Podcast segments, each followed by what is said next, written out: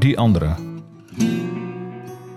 De naam, die soms onverwacht voorbij komt, heeft nog steeds een magische klank. Dinky Toys. Het staat voor cadeautje, verrassing, speelgoed. Hetzelfde bij Matchbox, Carrera, Markland. Autootjes, racebanen en treinen. Een enkele keer sla ik aan het googelen. Zonder met de ogen te knipperen zeg ik bij de plaatjes: die had ik, die en die. En met Lego is het nog erger.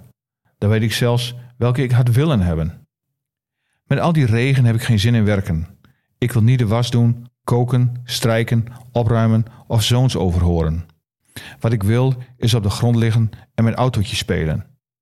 En altijd gaan mijn gedachten uit naar die ene verjaardag toen er ochtends een DAF car transporter uit de serie Super Kings op de keukentafel stond.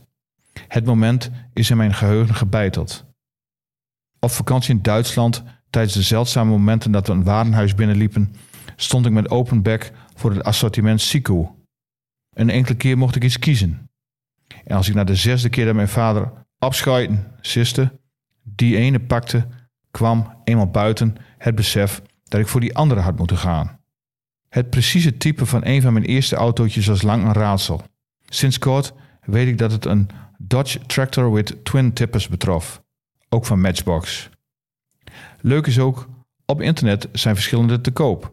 Sommige zelfs in concoursstaat. Er staat er net niet bij, weinig kilometers. Ik zou hem zo kunnen bestellen.